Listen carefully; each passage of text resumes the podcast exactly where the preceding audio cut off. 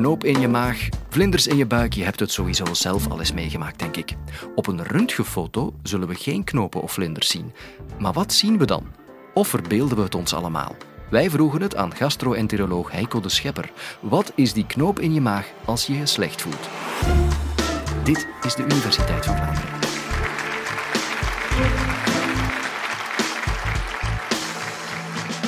Onlangs liep ik over de Meer onder een koud winterzonnetje en ik kruiste daar het pad met een ongelooflijk mooie vrouw. Jennifer Lawrence Smith, Natalie Portman, je kent dat wel. En onze blikken die kruisten elkaar even en ik kreeg een krop in mijn keel, klamme handen en een vreemd gevoel in mijn bovenbuik, zoiets tussen opgeblazen en krampachtig in. Ze is wel gewoon doorgelopen. Een uur voor ik hier moest opkomen, raakte ik toch een beetje gestresseerd. Ik kreeg geen hap meer door mijn keel van die lekkere broodjes van de backstage. Wat krampen in mijn buik, een hele hoop stoelgangsbeurten tot gevolg. Ja, dat heb je als je een gastroenteroloog uitnodigt. Een tijdje terug overleed er een vriend van mij. Ik was uiteraard helemaal van slag, de eerste dagen zeker. Geen honger, geen eetlust, vol gevoel, continu in de maag. Wat krampachtig en mijn stoorningspatroon helemaal van slag. Verliefdheid, stress en intens verdriet... Het zijn 3 totaal verschillende emoties, maar toch is het effect op ons maag-darmsysteem gelijkaardig. Hoe komt het dat onze hersenen zo'n indrukwekkend effect nalaten op hoe onze darmen voelen en vice versa? Hoe beïnvloedt onze spijsvertering de manier waarop we ons voelen? We hebben allemaal hersenen in ons hoofd. Die zorgen ervoor dat we de wereld waarnemen, dat we die kunnen interpreteren en dat we ook ons eigen lichaam leren kennen en voelen. Maar wisten jullie dat we ook allemaal een tweede stel hersenen in ons lichaam hebben? En die zitten ter hoogte van het spijsverteringsstelsel. Gewoon ter herhaling, wat is een spijsverteringsstelsel? Dat begint bij de maag, waar het eten wordt gemalen en afgebroken. Dan komt het eten in de dunne darm terecht, waar het verder wordt verteerd en de opname van voedingsstoffen plaatsvindt. Om tenslotte in de dikke darm te eindigen, waar het wordt gevormd of geconcentreerd en omgevormd tot een prachtige drol. Dat maag-darmsysteem bevat een eigen netwerk, een heel complex netwerk van zenuwen, die volledig los kan functioneren van de rest van ons lichaam. Beschouw het een beetje als een automatische piloot of een GPS die ons voedsel van mond tot aard de juiste richting uitstuurt op een gecoördineerde en systematische wijze. Dat basisgedrag van die darm, die kabbelende voorbeweging, dat noemen we peristaltiek, en dat wordt continu bijgestuurd door de grote hersenen, om het af te stemmen op de context waarin we ons bevinden. Als we wakker zijn, hebben we andere darmactiviteit nodig dan wanneer we slapen. Als we gegeten hebben, andere darmactiviteit dan wanneer we nuchter zijn. Als we stress hebben, andere dan wanneer we rustig zijn.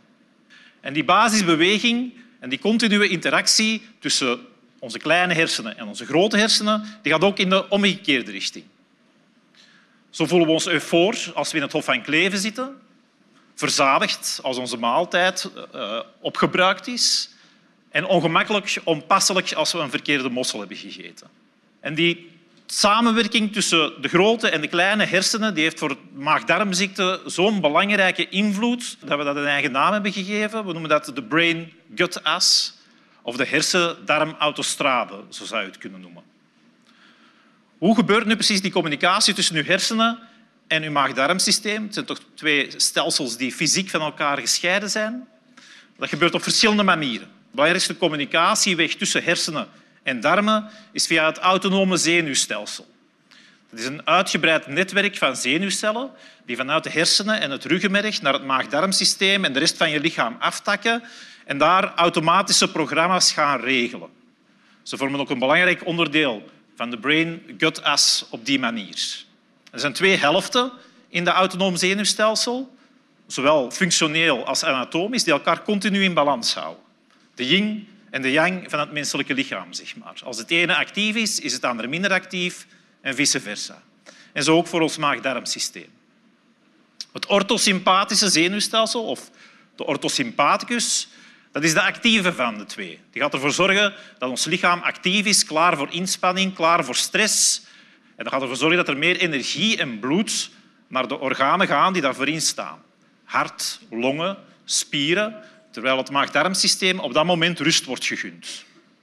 De parasympathicus, dat is dan de yang, de tegenhanger, die zorgt ervoor dat ons lichaam fysiek in een rusttoestand komt, terwijl op dat moment het maag-darmsysteem juist meer bloed, meer energie krijgt en meer kans om te functioneren. Dus we verteren beter als we zelf in rust zijn. Tijdens de periode van fysieke stress gaat die orthosympathicus, de actieve van de twee, heel hard gestimuleerd worden. Heel veel bloed naar je spieren, naar je longen, naar je hart, klaar voor de inspanning. Het maag-darmsysteem wordt geblokkeerd. Als je dan een inspanning doet, net als je gegeten hebt, dan ga je je onpasselijk voelen. Dat is de reden. Als je emoties hebt, als je stress hebt, wordt die orthosympathicus ook geactiveerd.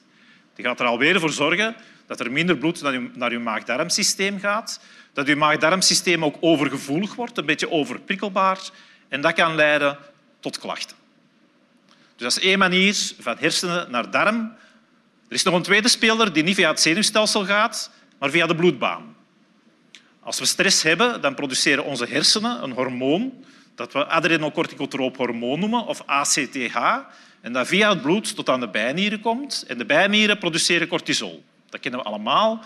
Dat is het stresshormoon bij uitstek. Dat maakt ons lichaam stressbestendig en weerstandig. Maar dat heeft tegelijkertijd ook een aantal effecten, vooral op de maag. Het gaat ervoor zorgen dat hij wat trager werkt, wat luier werkt, wat overgevoelig wordt en dus ook weer tot die diverse klachten kan leiden. Maar cortisol heeft nog andere effecten op het maag-darmsysteem die ook interessant zijn binnen ons verhaal.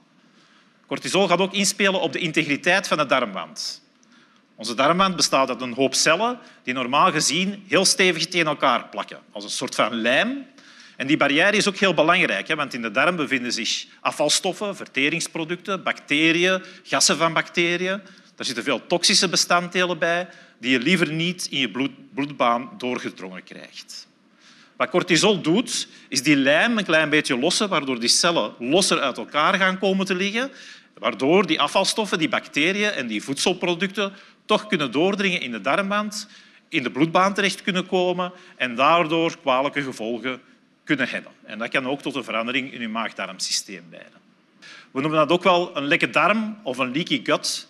En dat draagt in belangrijke mate bij tot het ontstaan van een hoop maag-darmaandoeningen.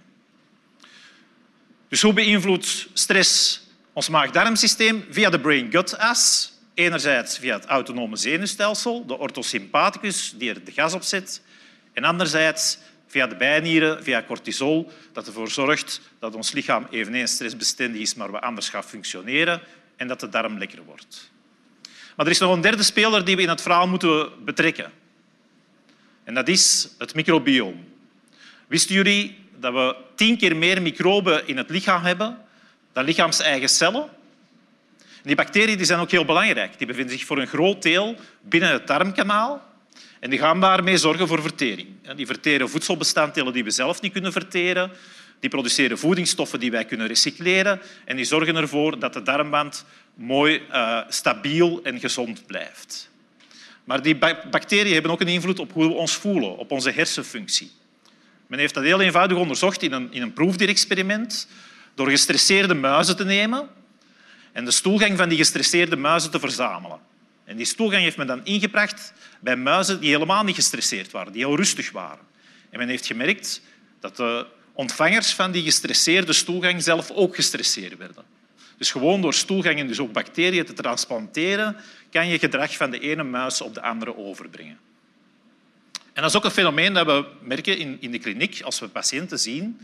Dat heel veel patiënten met psychiatrische aandoeningen, depressie, angststoornissen, chronische stress, dat die ook een ander microbioom hebben, een andere samenstelling van hun darmbacteriën dan mensen die dat niet hebben. Omgekeerd gaat chronische stress er ook voor zorgen dat je maag-darm-microbioom, dat de bacteriën in het darmkanaal gaan veranderen van aspect en van samenstelling. En dat gaat dan weer leiden tot een andere werking van je maag-darmsysteem, alweer tot klachten. En zo zit je met een vicieuze cirkel, een continue interactie, die ervoor zorgt dat je darmen overstuur raken. En dat microbioom is zo belangrijk geworden in de manier waarop wij over darmen denken, dat we niet meer gewoon spreken over de brain-gut-axis, maar over de brain-gut-microbiome-axis. Dus we hebben gesproken over de brain-gut-axis, over het microbioom. En we hebben het tot nu toe vooral gehad over acute effecten, over wat er gebeurt Als je stress hebt, acute stress, dan voel je je ongemakkelijk. Maar onder bepaalde omstandigheden kan dit ook een chronisch, een persisterend probleem zijn en aanleiding geven tot een echt ziektebeeld. Normaal gezien voelen wij onze darmen niet. Maar stel je voor dat je je darmen plots continu wel begint te voelen. Dat je als het ware het voedsel, de stoelgang, door je buik voelt passeren. En spijtig genoeg heeft je maag-darmsysteem niet veel manieren om zijn gevoelens te uiten. Dat gaat altijd ongemakkelijk zijn, krampachtig en pijnlijk. Zo'n overgevoeligheid van het maag-darmsysteem is het hoofdkenmerk van een bepaalde aandoening waar wij heel frequent mee geconfronteerd worden. En dat is het mysterieuze prikkelbare darmsyndroom. Dat is een aandoening die gekenmerkt wordt door opstoten van krampachtige pijn in het buik en verandering in het stoelgangspatroon. Dat kan diarree zijn, constipatie of een mix van de twee. Dat komt heel vaak voor. 8 tot 10% van de bevolking heeft prikkelbare darmsyndroom en is enorm moeilijk te behandelen. Het heeft alles te maken met een verkeerd functioneren van die brain-gut-microbiome-as, maar dat is iets dat je niet kan meten. Dus de onderzoeken die wij doen bij die patiënten zijn meestal ook normaal, soms tot teleurstelling van de patiënt. We weten niet hoe dat veroorzaakt wordt, we weten niet wat de exacte oorzaak is, maar we kennen wel een aantal risicofactoren. Prikkelbare darm kan ontstaan na een infectie, droogte van de darm, we zitten op het niveau gut dan, kan uitgelokt worden door een antibioticumkuur, niveau microbiome. We weten dat patiënten met een prikkelbare darm een lekkere darm hebben, dus dat de permeabiliteit, de lekheid van die darm gestegen is, dus meer schadelijke producten die tot in de darmwand doordringen, alweer het niveau gut. En we weten ook dat mensen met een prikkelbare darmsyndroom vaak angstiger, depressiever en gestresseerder zijn dan mensen zonder een prikkelbare darmsyndroom. Niveau brain. Dus hoe kunnen we die knoop, die emotionele knoop in onze maag verklaren? Dat kunnen we volledig verklaren door de brain-gut-as die als een rode draad door mijn verhaaltje liep, waarbij emotionele factoren, stressoren, bepaalde hersencentra activeren. Die hersencentra die gaan signalen sturen via je orthosympathicus naar je maag-darmsysteem, via cortisol ook naar je maag-darmsysteem en daar tot een verkeerde functie en een verhoogde gevoeligheid leiden. Die verhoogde gevoeligheid leidt tot allerlei gevoelens. Dat wordt allemaal nog eens gestuurd door de samenstelling van je microbioom. En die verhoogde gevoelens, die gut feelings, worden teruggeprojecteerd naar de hersenen om daar te worden geïntegreerd met de emotie die uiteindelijk heel het proces in gang heeft gezet.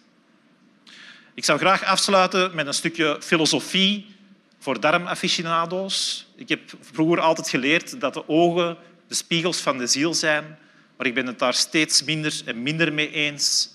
De drol is de spiegel van de ziel. Die knoop in je maag is dan toch meer dan enkel een uitdrukking. En over uitdrukkingen gesproken, ik onthoud vooral dat de drol de spiegel van de ziel is. Krijg je maar geen genoeg van onze levenswijsheden? Beluister dan zeker onze andere podcasts of neem een kijkje op ons YouTube-kanaal.